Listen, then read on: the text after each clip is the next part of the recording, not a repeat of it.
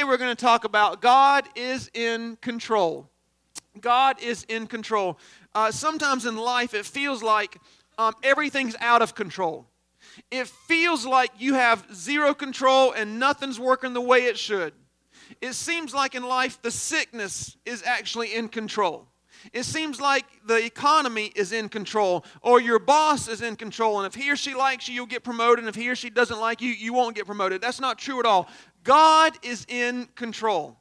God's in control of everything in the solar system. He's in control of every detail of what's going on in your life. Here's another the president of the United States is not even in control. If God wanted him to die today, he would die today. If God wanted to take his breath, he'd take his breath from him. Ultimately, God is in control. Now, if you want him to actually be in control of your life, we have to give him control because we have a free will. And so the goal for the next 25 minutes is for you to get to a point in life where you can say, Yes, I believe in the cross of Jesus Christ. I believe He died on the cross for me. I believe He rose again from the dead. I trust Him with my life, so much so that I trust Him with my worries. I trust Him with my doubts. I trust Him with the things that cause me to lose peace. I trust Him with the lack of money. I trust Him with the lack of health. I trust Him when everything's going good, and I trust Him when everything's going bad. At one point in Job's life, uh, one of his friends came and reminded him of this in Job 25, verse 2. It says, um, God is in it said God is in control and everything in the cosmos works and fits into his plan. The sickness is not in control, the president is not in control, your boss is not in control. Ultimately, God is in control. Uh, at one point, uh, Jesus told his disciples to get in this small boat. And when they did, all of a sudden this storm came and they were scared to death and they didn't know what was going to happen and anxiety took over. And in Mark 4:39, Jesus told the storm, "Peace, be still," and the storm ceased. Here's what I want you to see. God's in control of your storm. He's in control of your storm. You think, no way, there's no way he can be in control. All these things are happening on this side. I have family strife going on here. My critics are talking bad about me. I don't have enough money. Surely God's not in control of the storm. God's in control of the storm. The goal is to put your trust in the one who's in control. At one point, Pharaoh and Moses, after several debates, finally Pharaoh decided to let the people go free. They were so excited 430 years in slavery. Now they are free and they're on the way to the promised land. And God told Moses in Exodus 14 4, Hey, Moses, by the way, I'm going to harden Pharaoh's heart, and he and his army are going to chase after you. God's in control of your enemies. God's in control of your enemies. There's no way God, God, surely God doesn't want me to have an enemy. Maybe He does. I don't know why. But He's in control of them.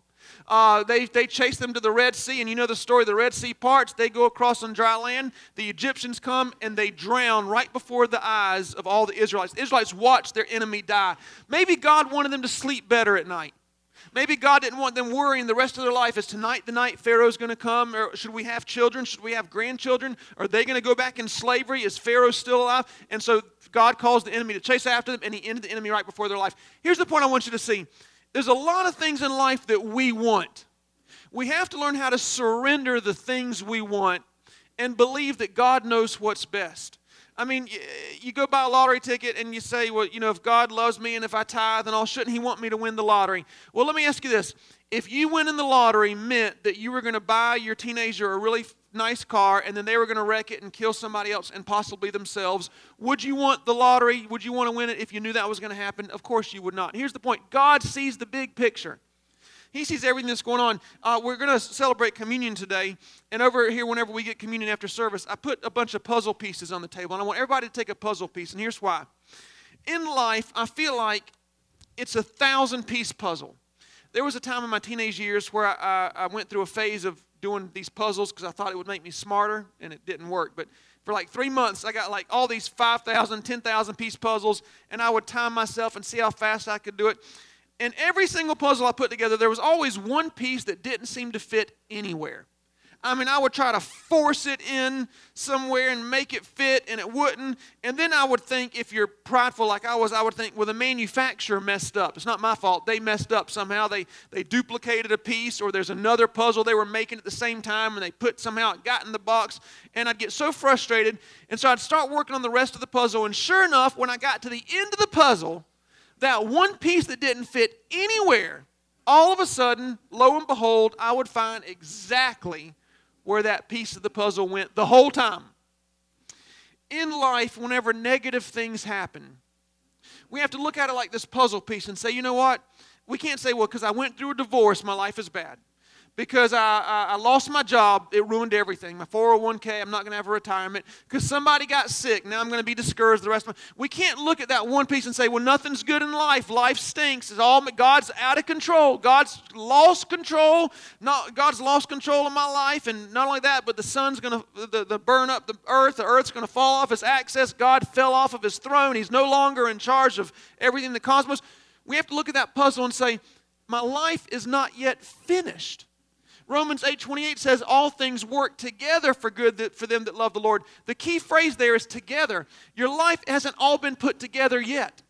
So when negative things happen, you have to say, you know what? That's a puzzle piece. I don't see where it fits right now. But one day, one day, somehow I'm going to look back and see how it all fit together because I put my trust in God. I'm going to see how that piece came together and then it made this piece come together. And now, at the end of your life, you can look back and say, yep, all things work together for good.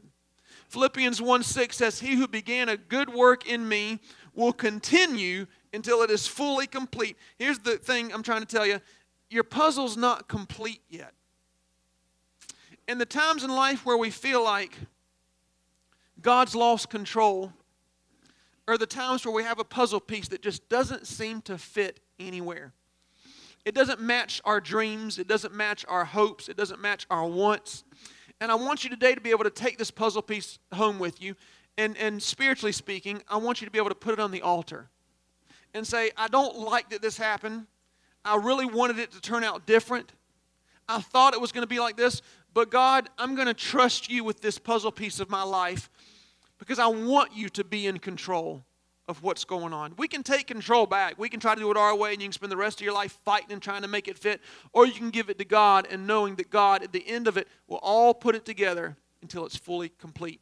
Um, I read a story that really blessed me the other day about uh, this lady. She, um, her, her, her father was an old, old guy. He had lived a full life, and he had a heart problem, so he was going in to have surgery, and they didn't expect any complications, but there were complications, and he passed away on the operating table. And she was so distraught, so she immediately went to the airport to get a flight to be with her family.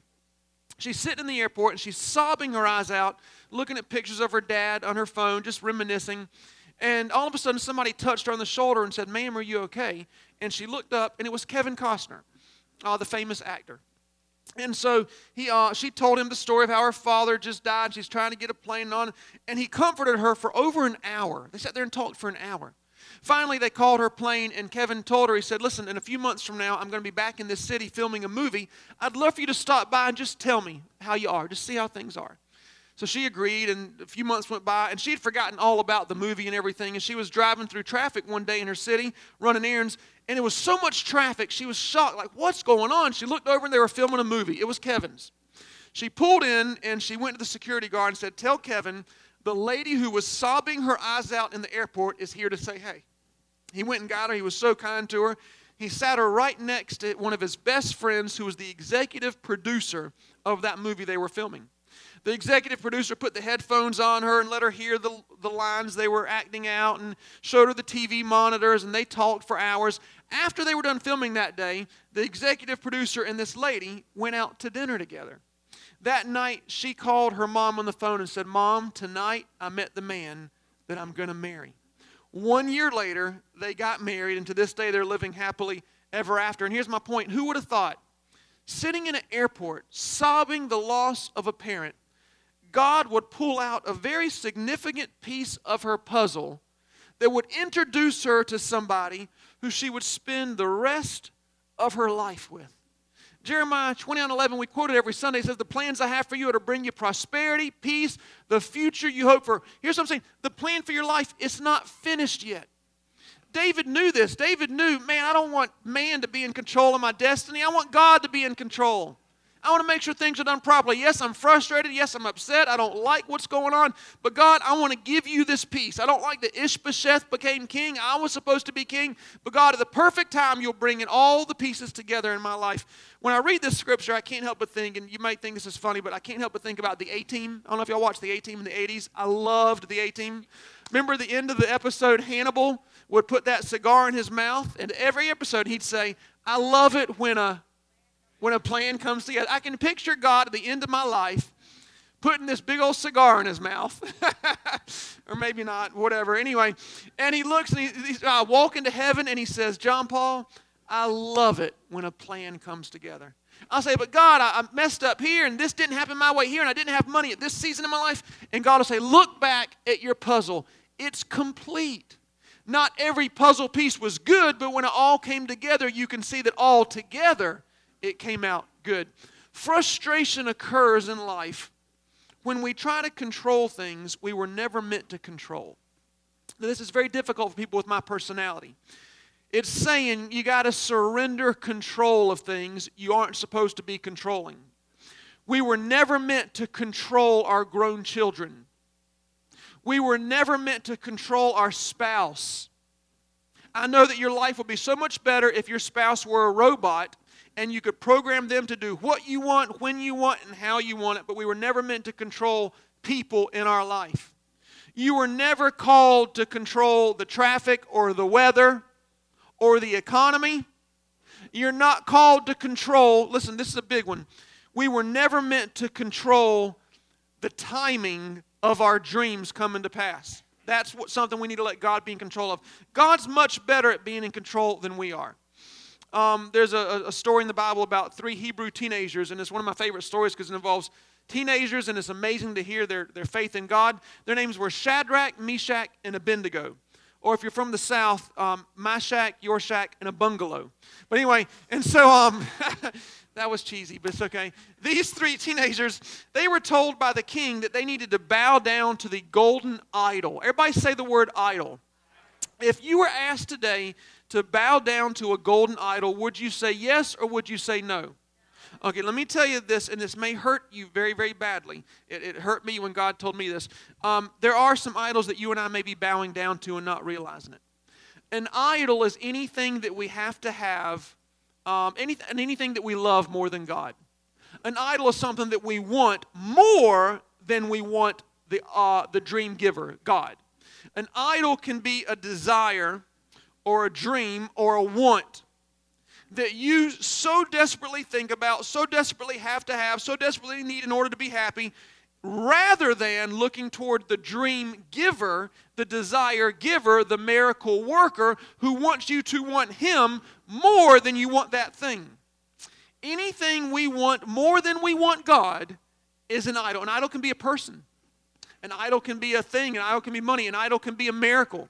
I got to have this healing. I got to have this healing. That's right, but you really need to have God. I mean, if you would seek God, if you would seek the dream giver, then maybe he would bring the dream to pass. So an idol can be something like that. I know it's very difficult to hear. And so the, the Nebuchadnezzar, he said, listen, y'all need to bow down to this golden idol. I'm heating the furnace up seven times hotter, and I'm going to throw you in there. In Daniel 3.17, here's what the teenager said, the God we serve can give us what we want. The God we serve can do that miracle. The God we serve can bless us. The God we serve can save us from your furnace. But even if He doesn't, this is the greatest line of any teenager, I think, in all of history. Even if He doesn't, we will not worship your statue. Here's what they're saying this is what we want more than anything in the world. But life or death we're going to say God's in control. We're going to put God in control. Here's the point I want to tell you anything we have to have before we will serve God wholeheartedly is something the enemy will use against you. He will torment you with this. He will make you stay awake and worry about this and think about this and have to have this to the point where you're discontent and you're frustrated and you're mad at God and you end up leaving the church and leaving the faith all because it didn't happen the way you wanted it to. I have a question for you, and it's a very, very deep and very, very biblical question. Will you have a good attitude even if it doesn't happen your way?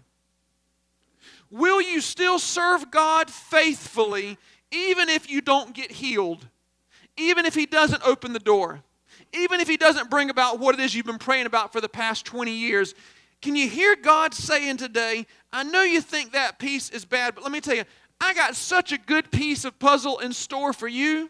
I got something better than what it is you want. Can you hear God saying, Do you still want what you want, even if I have something better than that? Anything we have to have before we will serve God wholeheartedly is an idol. That's the definition of an idol right here. And you know, idols in God's top 10 list, you know, not to do that with idols. God had top 10 before David Letterman. The Ten Commandments. It says in there, idol, don't worship idols, don't worship any other gods. And so Nebuchadnezzar tied up those teenagers. Everybody say tied up. It's very important. They were bound. Everybody say bound. They were bound by ropes. Everybody say bound by ropes. They were thrown in the furnace. Now, watch this. In verse 27, here, let me, before you even show that scripture, go out of it. I mean, I'm going to quote what Nebuchadnezzar said. Nebuchadnezzar looked in the fiery furnace and he said this Didn't we throw three men in there bound? I see four men loose, and one of them looks like the very Son of God. Here's what they were saying. Watch this. In verse 27, their clothes didn't burn, their hair wasn't sin. That means their body didn't burn. They didn't even smell like smoke. So, what burned up in that fire? The only thing that burned in that furnace was the ropes that had them bound up. And in the same way, the areas of our life that we are still in control of, the areas of our life that we're thinking about more than God, wanting more than God, the areas of our life that have us bound by the enemy, are the areas that the enemy will always keep us bound up. But once we get to the point where we say, God, I trust you if it happens, if it doesn't happen. God, I love you if it happens, if it doesn't happen. I serve wholeheartedly and I, and I serve you as if it happened 10 times better than I want it, or if it didn't happen, I still give you everything. When you do that, I promise you, freedom will come in your life. You won't be bound by that anymore. You'll sleep better at night. You'll have more peace in your relationships. Verse 30 says Shadrach, Meshach, and Abednego were promoted, and God blessed them. When we release control of our life to God, He has a way of bringing us out better off than we were before. Let me tell you a few stories. Um, many years ago, I was pastor in a church on Forest Brook Road, and there was maybe 50 people there. And um, we had spent maybe six or seven years saving up money, and we bought this property out in the boonies. It was out, you know, down a dirt road and another dirt road because we wanted to stop renting. We wanted to buy our own property, and so we did. And right before we bought it, I went to stand before this courtroom in Conway where I have to ask for a variance to change it from residential to, to religious purposes. They agreed, so we bought the property. We paid it down and paid down, and we finally paid it off after three or four years. And we were ready to, every time money came in, we were going to do something. So the first thing we were going to do was tear down all the trees, you know, so people could see the property. I'd been out to this property over a hundred times, praying, envisioning, thanking God. I did the Holy Ghost you know, electric slide. I did everything, praying in tongues, everything you could think of. I was so grateful for the property and grateful God gave it to us. And so we went to go tear down the trees, and they said, Well, you can't knock down the trees until you change it from residential to religious. I said, We already did that. They said, No, you don't understand. You have to renew that every year until you actually build on the property. Then it always stays religious purposes. I said, Okay. So I went back to Conway just like I did three or four years before. Uh, they, there's a list of people doing things. Then finally they call my name and they call the church. So I walk up there. They say, "You're asking for a, you know this." And I said, "Yes, I am." They said, "Okay, any objections?" I thought, "Well, of course not. There's going to be." I looked behind me, and about 20 or 30 people all stood up at once in the whole courtroom. I'd never seen these people in my life. Some of them had signs, some of them had paper, written documents, all these things. And one by one, they came behind the microphone and they told why they don't want a church out there on that property. They live in that area. They said, We don't want the noise and we don't want the traffic. Over and over. That's what they said over and over. One by one. It was like I was in the twilight zone. I literally, after about 15 of them came behind the microphone, I literally I just began to cry my eyes out. I was in such fear and such shame that I had led the church and these people into doing all this, and we made videos and we believed and we were excited, and now all that work gone down the drain. I left that night after they had told us that we got denied. It'll never be a religious purpose as long as these people live there. I left there feeling like the world's biggest failure. I mean, this was it. I knew I'd already pictured myself standing up in front of everybody on Sunday morning saying, hey, all this money, all this time and energy, is all to naught. That was on a Monday night. On a Wednesday night, I finally told the first person about what had happened. It was a friend of mine who was a leader in church. And I said, listen, I said, this is what happened. You know, this is, I mean, I've, I've ruined, I'm a failure. I cannot believe this took place. What are we going to do? And he said, John Paul, you always preach about it. Just give it to God. I said, I don't want to hear my own sermon right now. I want you to tell me what I should really do about this. You got to give it to God. You got to praise and worship and all these things you preach about. And I said, You're no help. So I hung up. And so then I remember being down Forest Brook Road, driving, you know, 120 miles an hour. And I remember just praying and I began to sing out loud. I just said, Okay, God, this is what the Bible says. I'm giving it to you. And I was praising as loud as I could. Now, when Mark or Angela praise God and sing, God delights in that. But when I praise God and sing, I believe God says, Okay, tell me what you want. Just stop. Tell me what you want. Just tell me what you want. So I said, God, I don't know what to do. I mean, I just, I just don't know what to do. Like, this is it. I, everything's over. And he said, just give it to me, da, da, da. And I just, I didn't really feel like, you know, anything major happened. I just did what I did and just kept on going. The next day, my dad called me up. I haven't talked to my dad in six, seven, maybe eight years. Hadn't spoken one word.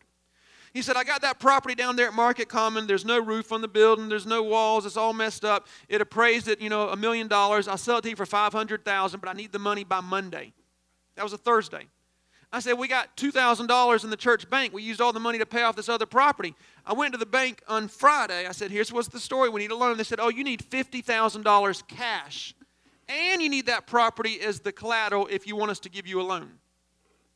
So I stood before these 50 people on a Sunday morning, told them the story. We need $50,000. What you want to do? In that one day, within one hour, $54,000 was given we bought this property. We sold that other property and renovated this building with that money. And this property that we purchased for $500,000, we now owe $115,000 on it. Fully renovated property on the number one spot, I believe, in all of Myrtle Beach. It says in 1 Thessalonians 2:13, God is effectually at work in you who believe. That means while you're sitting here believing, God is behind the scenes working on your behalf. Let me tell you another story my nana, my, my, my grandma, my mom's mom, she's my last grandma, my, my last grandparent alive, still alive. Uh, back in the 70s, her brother in law got diagnosed with cancer. The doctors told him that he had just a few days left to live. His whole entire body was eaten up with cancer. Uh, he and his wife, my nana's sister, they went back home and they called all the family members. They said, Listen, we just want to tell you so and so's got a few days left to live. He's saying his goodbyes. He's not going to be here much longer. You know, that's it. They didn't know anything about God. They weren't Christians, but they had one of those big old family Bibles on their living room table. Remember, like back in the 70s, it made you feel like you were holy because you had one of those big old family Bibles, you know, big old white Bibles in there. And they had that really because my great grandmother did believe in God and was a, a very, very um, well to do Christian and gave them the Bible. Anyway, so they thought, well, he's about to die. We have no hope. We don't know what we're going to do. So my, my, my Nana's sister opened up the Bible took her finger and pointed on a scripture. In James 5:14 it said this, "If you are sick, call church elders to pray for you and you will be healed." She thought, "Why didn't the doctors tell me this? Why didn't anybody say this to me?" So she calls up her mom, my great grandma. She says, "Hey, I read in this Bible thing, you got elders at your church. They need to come over and pray for my husband." They came over and prayed for her husband. Not only did he survive that cancer, he outlived his wife and died of old age 20 years later. Isn't that amazing? I mean, that is so amazing. Now, that scripture thing doesn't work for everybody. The other day I was discouraged and I opened up the Bible and I pointed and it said, Bring me the foreskins of a thousand Philistines. So it doesn't work for everybody. It doesn't work for everybody. Just works for some. True story, though. Anyway. so, let me tell you another story. where, where am I at? I don't know where I'm at. Okay. So I got this friend. I am almost done. I got this friend named Sean, and um, he's an older older guy, older than I am. And uh, about 10 years ago, he told me this story. And um, all growing up, his best friend was his mother. He loved his mother. I mean, they were the closest. Uh, he was a mama's boy. His dad was an awful, awful father. Ran out and left him, and and his mom raised him. And his mom was the piano player in church, so he loved piano music.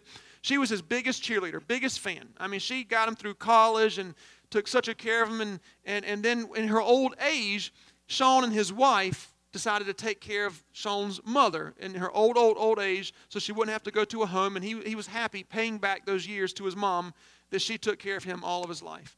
And it was just a beautiful relationship. And she died on the last day of April. This was maybe 10, 12 years ago. And he was so distraught. They knew she was going to die. It was old age, but it just, it just hurt his heart so bad to see his mom go. They were believers. Um, but there is something in every believer that sometimes has doubts. We see it in the Bible. There's something in every believer that sometimes wonders is there really heaven? You know, you get closer to the end of your life or you lose a loved one and you just, God, is there really heaven? Like, is it real? Is it real? We all have that question. And a few months after she had passed away, was the, she passed away on the last day of April. A few months later, he was getting ready to go to work one day and he was just so discouraged he couldn't even go to work. He called into work stayed home and he turned on his TV in one of the rooms. This is, you know, they have those cable channels where you can pick a certain genre of music, you know, and it just plays. I don't know if y'all know that, but he picked one of those high channels and it was a piano channel, so he just had it playing in the background. He cleaned the house, made breakfast. At one point, he just got so weary emotionally, he just plopped on the couch. He was just asking God, Is heaven real? I love my mom so much. She was a believer. She served you. Is she in heaven? What's going on? About that time, he heard a song playing on the TV in the background. He thought it was the most beautiful song he'd ever heard. He walked in the other room, looked at the television screen, and the name of the song was called The Last Day of April. And it was written for someone's loved one who had passed away. Man, stuff like that, if we look back in our life, I believe with all my heart we'll see God have done those things over and over and over and over again. That was God's way of telling my friend Sean, Sean, I'm still in control. I'm still in control. Nothing's got me by surprise. Nothing should have you worried. Just give it all to me. John 14, 33 says, Therefore, whoever wants to be my disciple must surrender to me all that he has. That means you surrender your wants, you surrender your money, you surrender your children, you surrender your life, you surrender your relationships. One more story.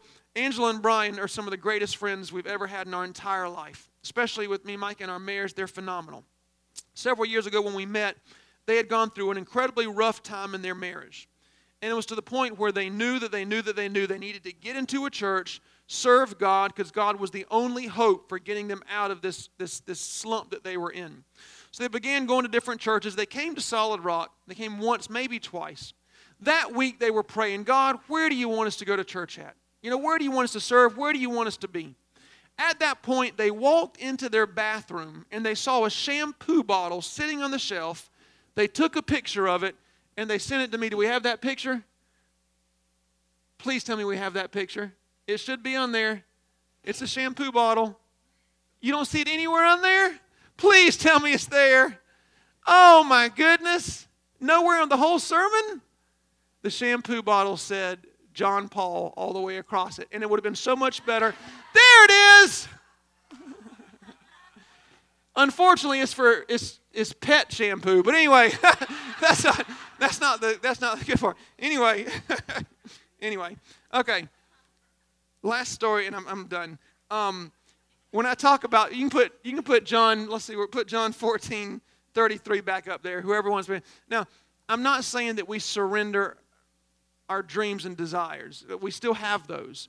I'm saying we surrender the desire to have it done our way right away. We don't serve the Burger King, we serve the King of Kings. You don't have it your way right away with God. You trust God with your puzzle piece. Uh, a question, just to answer this real quick, and I'll let you go. But how do you know you're? How do you know God's not in control? In other words, how do you know that you haven't given God control? How do you know that you have not surrendered it? Here's how you know.